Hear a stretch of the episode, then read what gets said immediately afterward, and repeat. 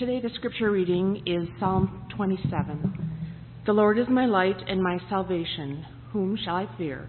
The Lord is the stronghold of my life. Of whom shall I be afraid? When evildoers assail me to eat up my flesh, my adversaries and foes, it is they who stumble and fall. Though an army encamp against me, my heart shall not fear. Though war rise against me, yet I will be confident. One thing have I asked of the Lord, that will I seek after, that I may dwell in the house of the Lord all the days of my life, to gaze upon the beauty of the Lord and to inquire in his temple.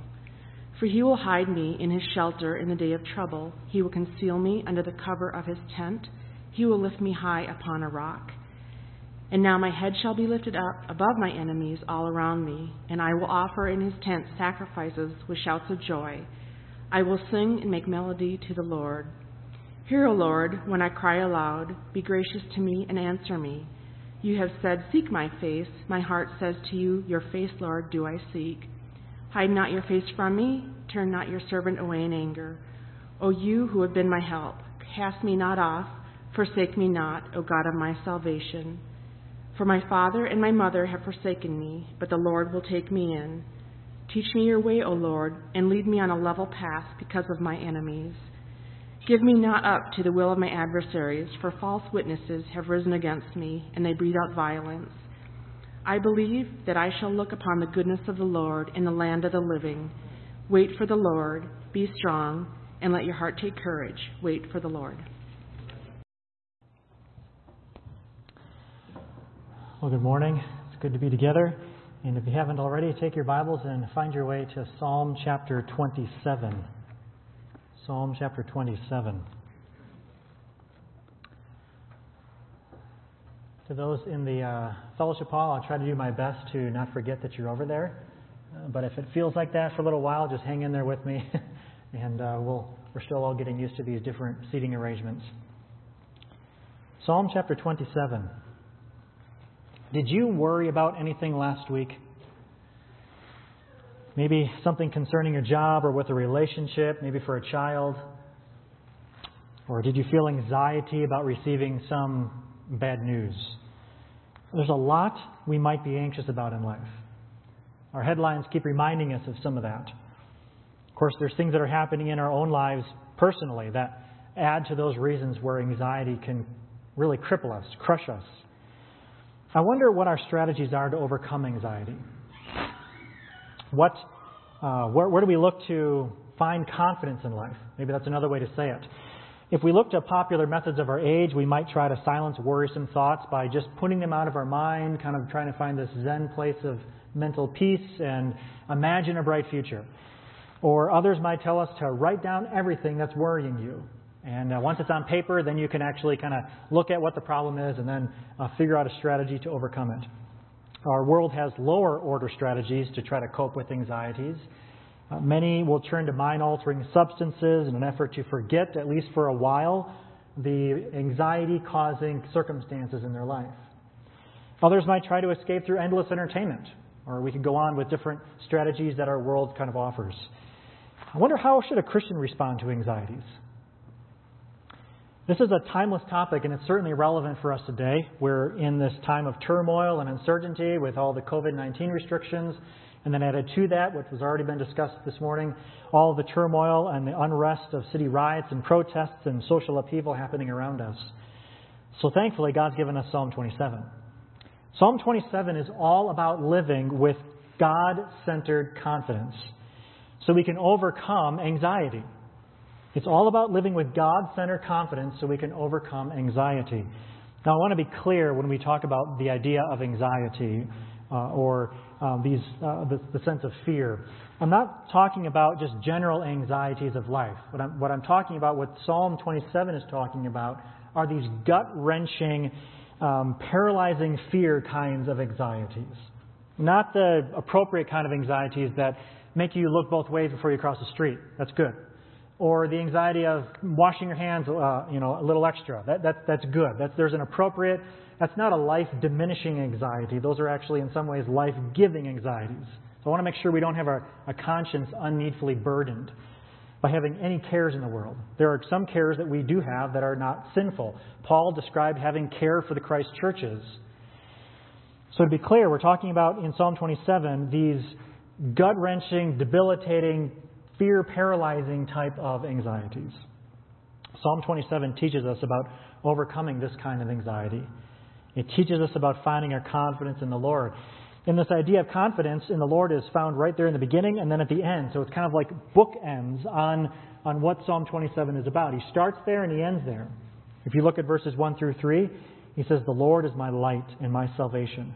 Whom shall I fear? The Lord is the stronghold of my life. Of whom shall I be afraid? When evildoers assail me to eat up my flesh, my adversaries and foes, it is they who stumble and fall.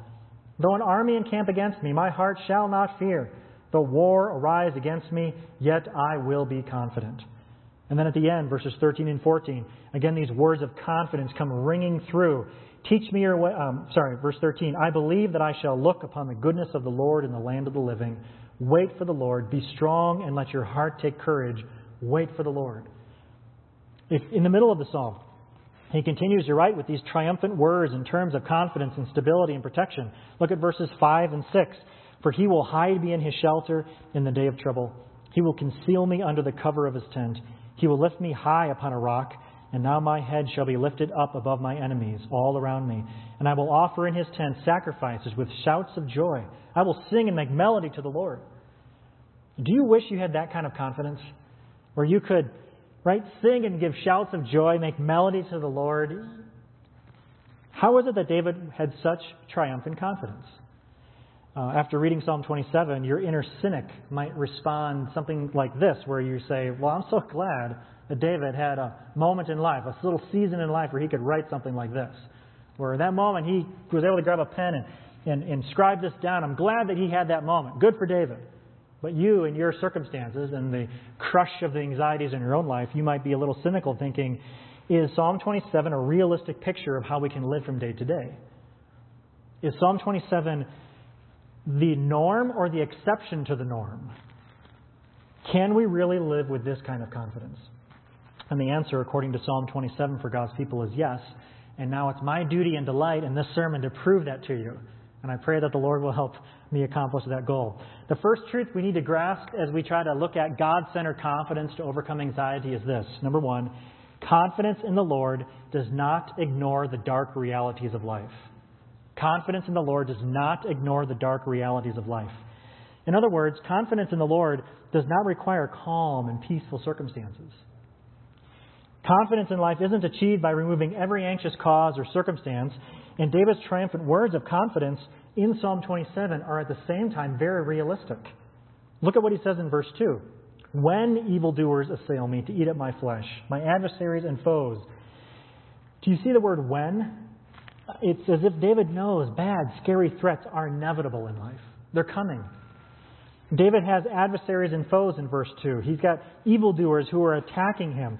And in, this, in these words in verse 2 about eating up my flesh, remember this is poetry. And so I think the word picture, the imagery that David has in mind here is you ever seen one of those nature shows where the lion is chasing the antelope? I don't know which one you're cheering for in that scenario.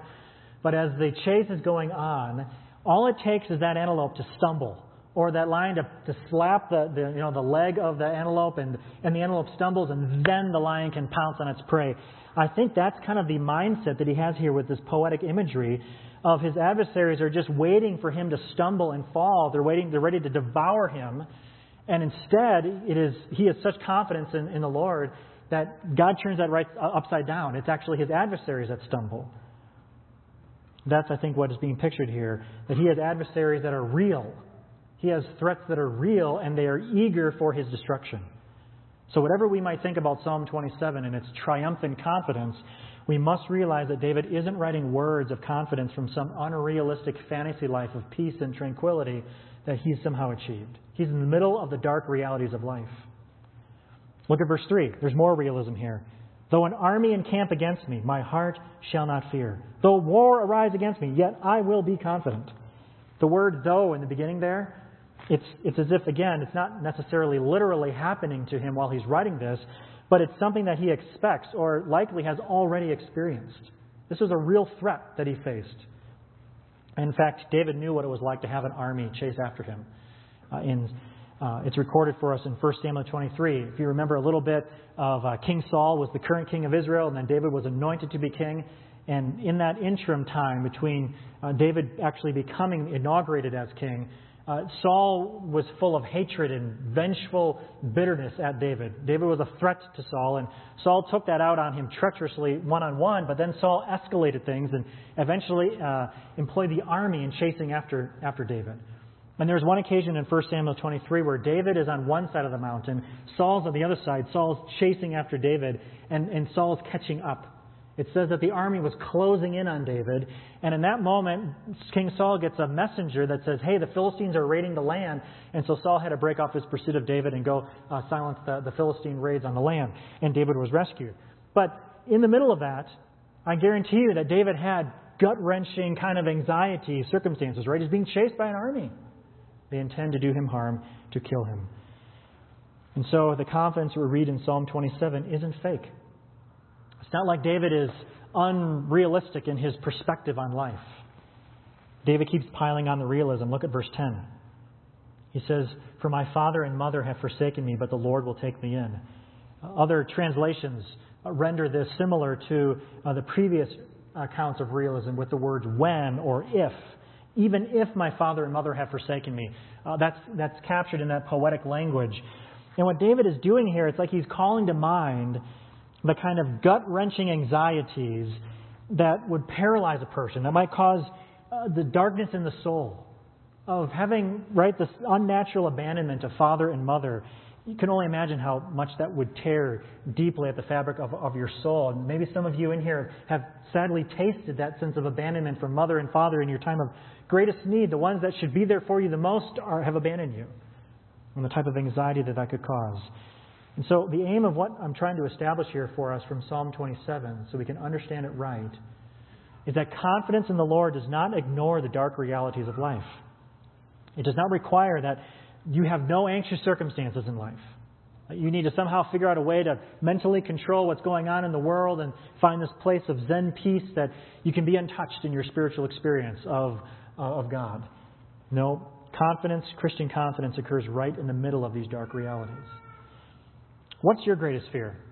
I don't know if these were David's greatest fears, but certainly these are the realistic snapshots that he draws out from his life. What might you write if you were writing Psalm 27? What are your greatest gut wrenching anxieties? Did you know that you can have confidence in the Lord even if those scenarios happened? David does. David knows this, and he writes Psalm 27. David calls God his light and salvation.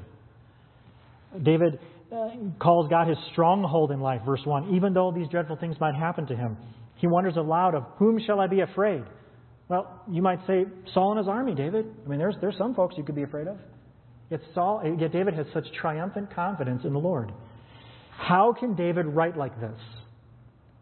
He doesn't ignore the dark realities. Somehow, David has found the ability to find confidence in the Lord even in the face of these dark realities. How does he find it? And that's what we're going to look at next in this really the major section of, of Psalm 27, beginning in verse 4 down through um, maybe all the way up to verse 12. And by the way, there's other dark realities in this psalm that I, I haven't lifted out just for sake of time. Uh, but you can, you can find them there on your own. Number two, where does David find his, his confidence?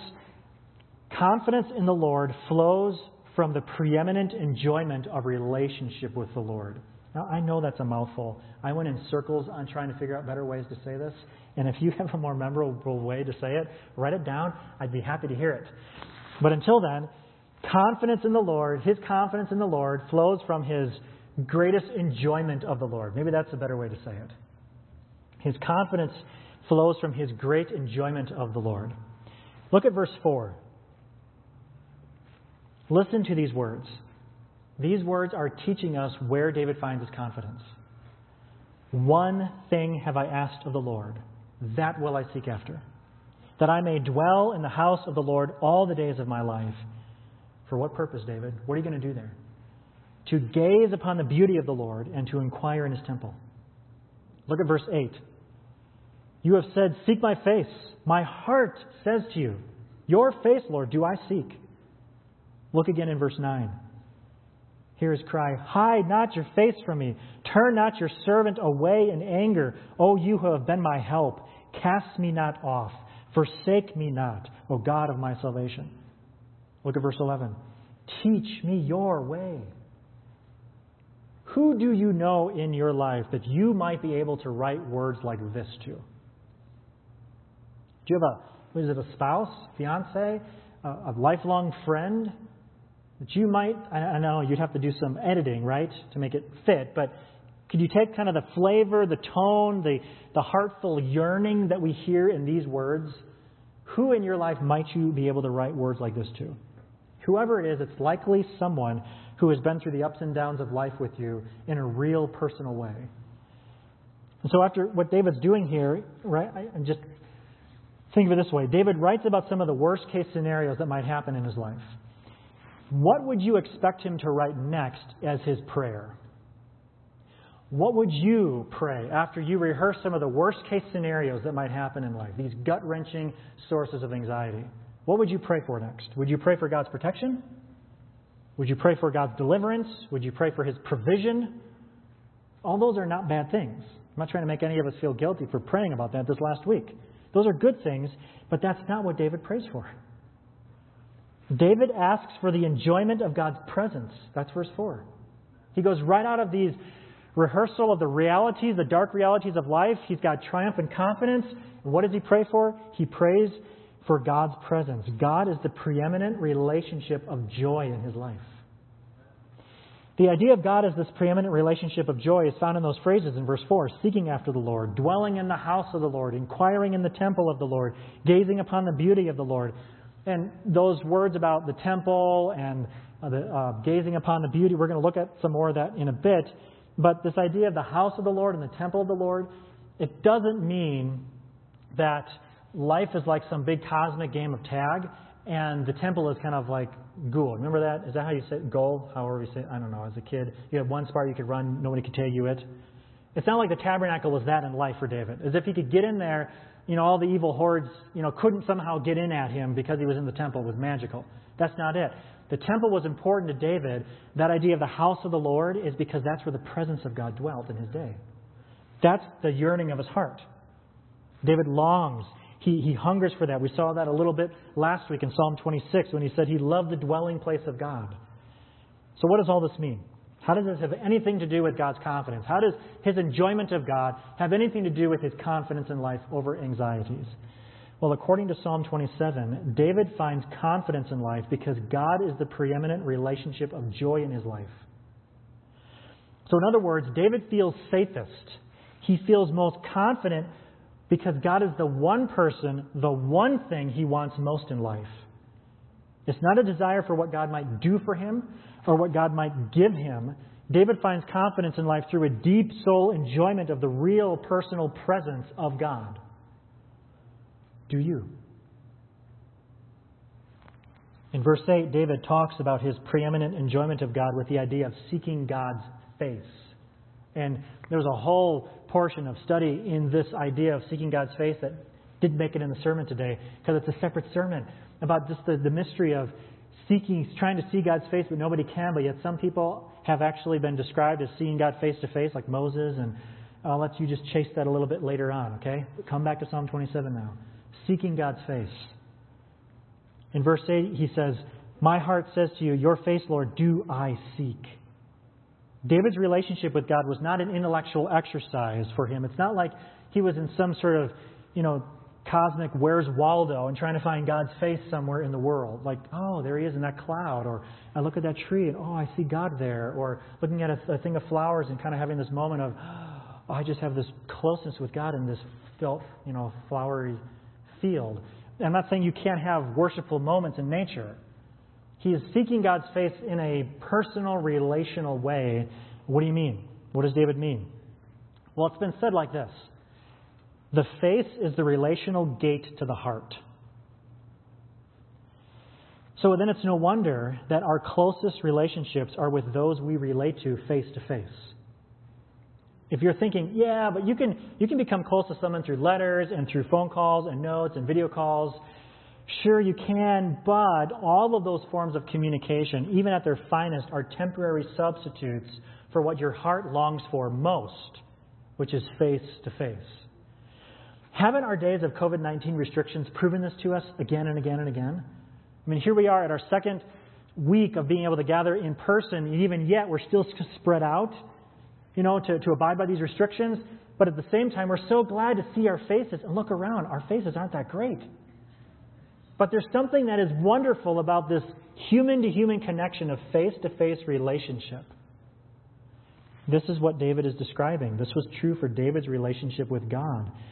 You probably felt this effect with a spouse or a dear friend or a child who's been away, and then you get time back in their presence, and how it is so fulfilling and enriching for your heart to be with them in their presence, face to face. Some of you, some of us have lost loved ones, and our hearts hope in the eternal joy that God has promised to, see those that are redeemed by His grace again face to face.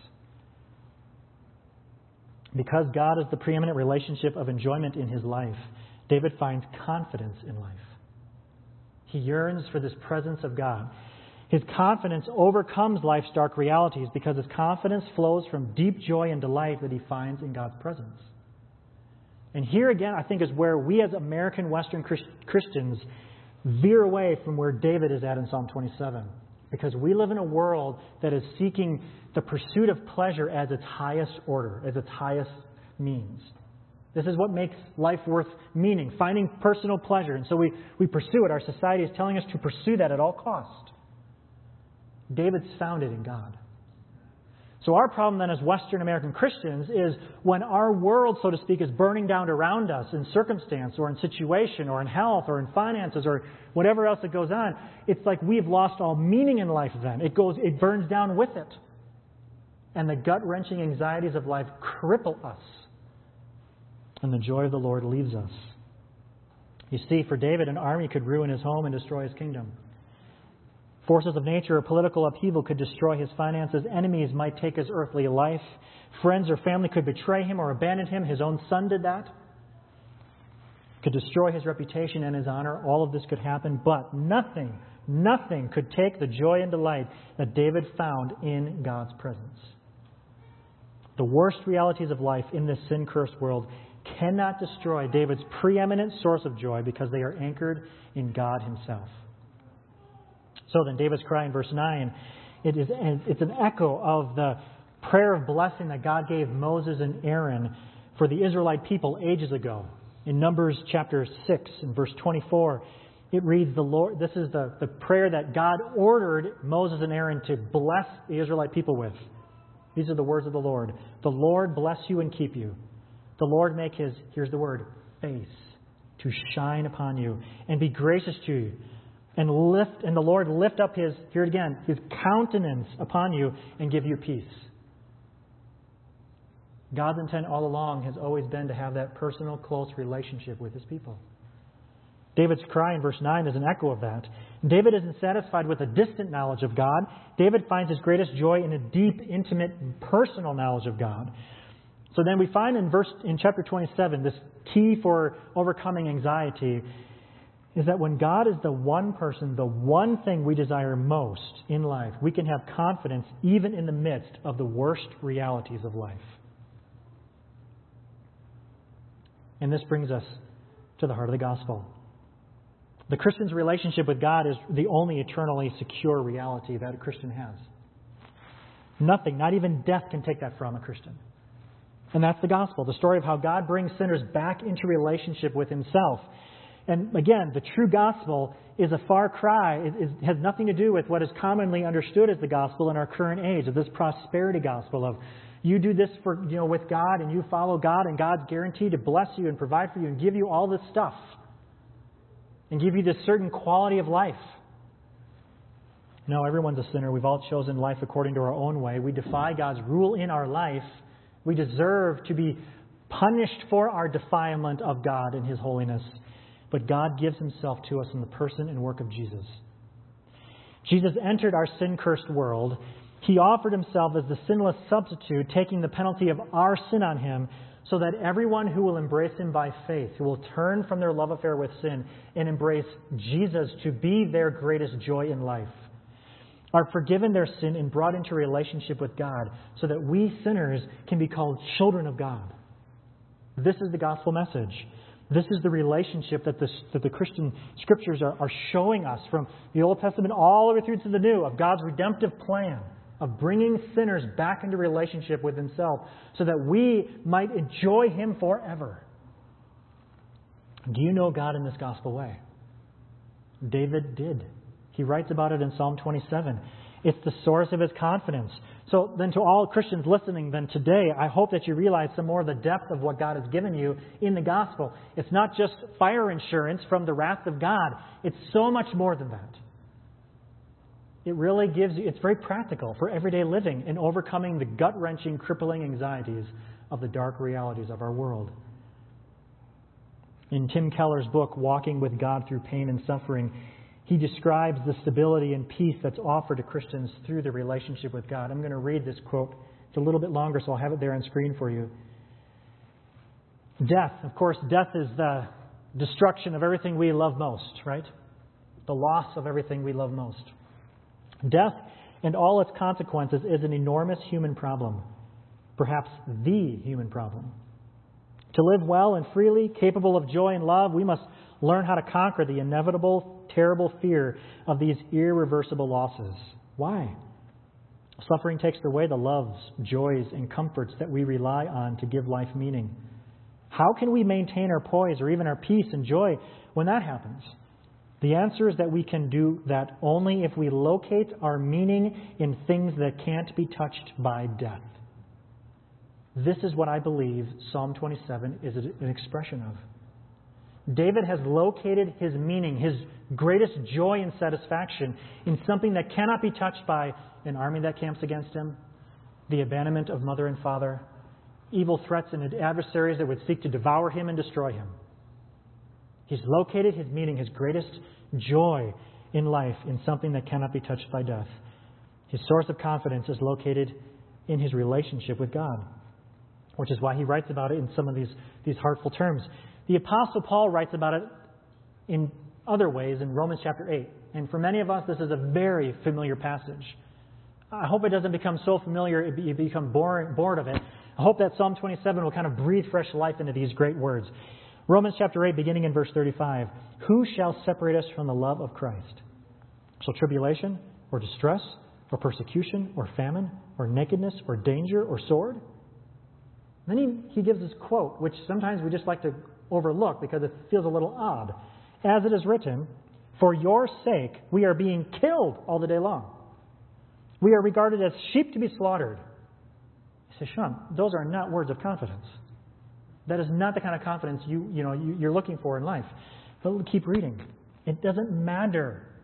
It doesn't matter in the eternal view if we as Christians are herded into an arena and killed like sheep going to the slaughter.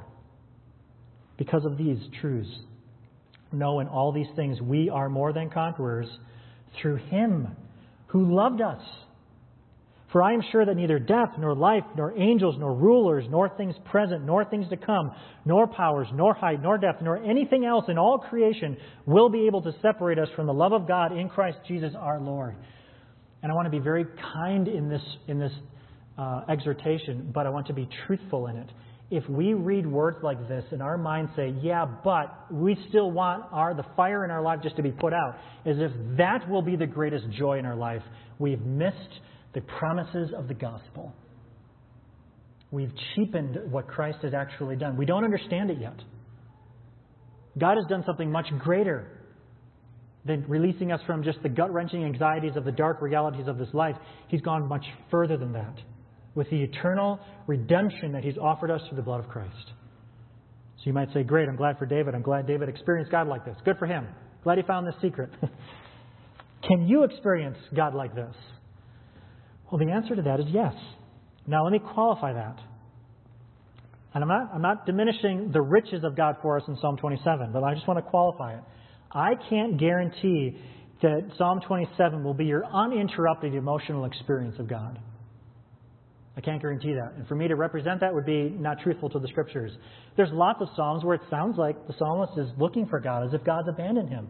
We have Job who it felt Job's experience was like he felt like God had abandoned him. And so these truths remain true in Psalm 27, even if your experience of them would object. You might be in a position in life even today where it feels like God is far away and forsaken you. And here I have the audacity to say, enjoy God. And you're like, where is God? You could be in that moment right now. And I want to recognize that. But I want to encourage you to press on in pursuing your joy in God because He's worth it.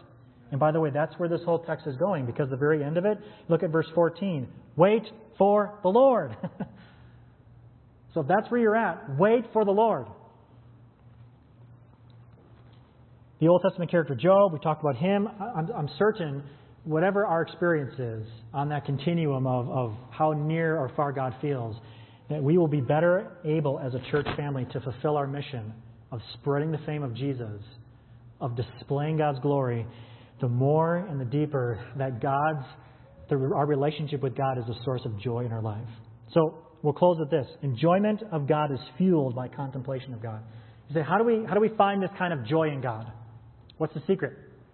Enjoyment of God is fueled by contemplation of God. It's worded this way in verse 4. You see it? One thing have I asked of the Lord, that will I seek after. He's looking, he's seeking.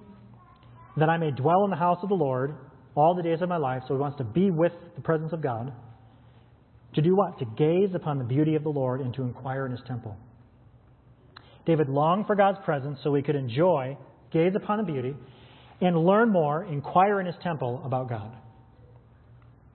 Contemplation, uh, kind of a strange word. It simply means looking at something thoughtfully for a long time. You all have done that in various ways this week. Some of you have been contemplating how to fix that hole in the drywall. Some of you have been contemplating uh, whatever it is, right? You've been looking at something for a long time, trying to, trying to understand it. David is contemplating God and I believe that that is the source of his enjoyment of God. Our enjoyment of God is directly proportional to our contemplation of God. And I know this may sound very like Jonathan Edwards like, but this is Bible.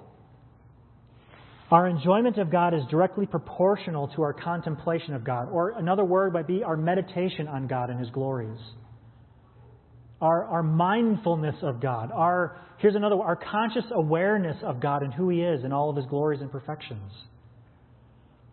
So, in other words, we'll never find the confidence offered to us as David experienced in Psalm 27 if we neglect or diminish our relationship with God. And this is then, I think, where the rubber meets the roads for us. We want this confidence in life. We want God to provide it for us. But often we give God the, the leftovers of, our, of the joy of our heart. We try to fit Him into the corners, the fringes. But that's not the way life works. We must do what David did. We must seek after the face of the Lord. We must know and enjoy God so much so that we desire one thing. You could read Psalm 73 where at the end it says, Whom have I who am I in heaven but you? There is one upon earth that I desire that I desire, and it's you. So when you open your Bible, when you pray, what are you looking for? Right? When we think of meditating on God, contemplating, our minds as Christians immediately go to, okay, I got to read my Bible and pray. Yeah, but, but we're missing it then, okay? If we come out of this Psalm 27 with this duty of, all right, I got to go home, read my Bible, and pray, we've missed it. What are we looking for when we actually seek God? I'm going to read another quote to you from a different book. This is written by Michael Reeves, Delighting in the Trinity. If, if you're in our, on our men's bio, uh, book study on Thursday nights, we read this together recently. It reads this way. And again, this is, I'm, re, I'm quoting this in regards to understanding what it means to contemplate God, which I hope will encourage us this week to be a church family that actually pursues, that seeks the face of God, to enjoy Him like this, to find confidence in life. We can open our Bibles for all sorts of odd reasons as a religious duty, an attempt to earn God's favor, or thinking that it serves as a moral self help guide, a manual of handy tips for effective religious lives. That idea is actually one main reason so many feel discouraged in their Bible reading, hoping to find quick lessons for how they should spend today. People find instead a genealogy or a list of various sacrifices. And how could page after page of histories and descriptions of the temple, instructions to the priest affect how I rest, work, and pray today? But when you see that Christ is the subject of all the scriptures, that he is the Word, the Lord, the Son who reveals his Father, the promised hope, the true temple, the true sacrifice, the great high priest, the ultimate king, then you can read not so much asking, what does this mean for me right now? But who do I learn here of Christ? What do I learn here of Christ? Knowing that the Bible is about Him and not me means that instead of reading the Bible obsessing about me, I can gaze on Him. This is where this quote ties in with Psalm 27 and David's words of gazing on the beauty of the Lord. And as through the pages, you get caught up in the wonder of His story, you find your heart strangely pounding for Him in a way you never would have if you had treated the Bible as a book about you. It's Michael Reeves delighting in the Trinity. So I realize that this, what, what, the path to finding this enjoyment of God is not a quick fix. You're not going to, it's not something that you can just microwave and have it quick. We often want quick fixes for big, deep, troubling things in our lives, don't we? But that's not the way the Christian life works. The Christian life is not about quick external fixes. The Christian life is about internal transformation, dramatic internal transformation.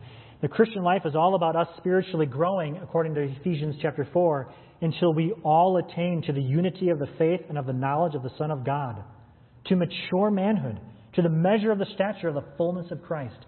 That's our end point, and that's going to require us to be a people who enjoy God more and more.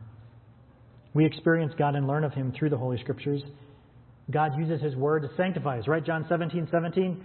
Sanctify them in, in your truth. Your Word is truth. Yes. And God gives us confidence through offering encouragement and hope through His Word. That's, that's Romans 15, chapter, verse 4. We know these, these truths in a sense, but if we could tie them into how it will fuel our enjoyment of God. So we've come now to the conclusion of the psalm, right? I hope that we have at least some eagerness to share, to, to experience more of the joy and delight that is offered to us in relationship with God. But it's going to take some time. So what are we going to do between in that gap, right? Where God seems distant and maybe not enjoyable, and your your your soul is just in turmoil over these gut-wrenching anxieties of the dark realities of our world. What are we going to do? Verse 14. Wait for the Lord. Wait for the Lord. Knowing and enjoying God fuels confidence to overcome life's anxieties and fears, and it builds incrementally. It builds. But it takes time. So knowing God changes us little by little, right? One by one through the years, our priorities are, are changed and altered. And what happens is our heart beats more and more for the glories of God. Ephesians 4, to the fullness of the measure of the stature of Christ. Christ, the one who says, I've come so that you can see the glory of the Father, so that you can enjoy the love that I have with the Father and the Father for the Son. So, friends, verse 13, I believe that I shall look upon the goodness of the Lord in the land of the living. Maybe that's what your heart needs most today. Maybe you feel like God is distant and far off. Maybe you feel like the joys of life are burning down around you. I want to encourage you to believe in verse 13, that God is worth waiting for.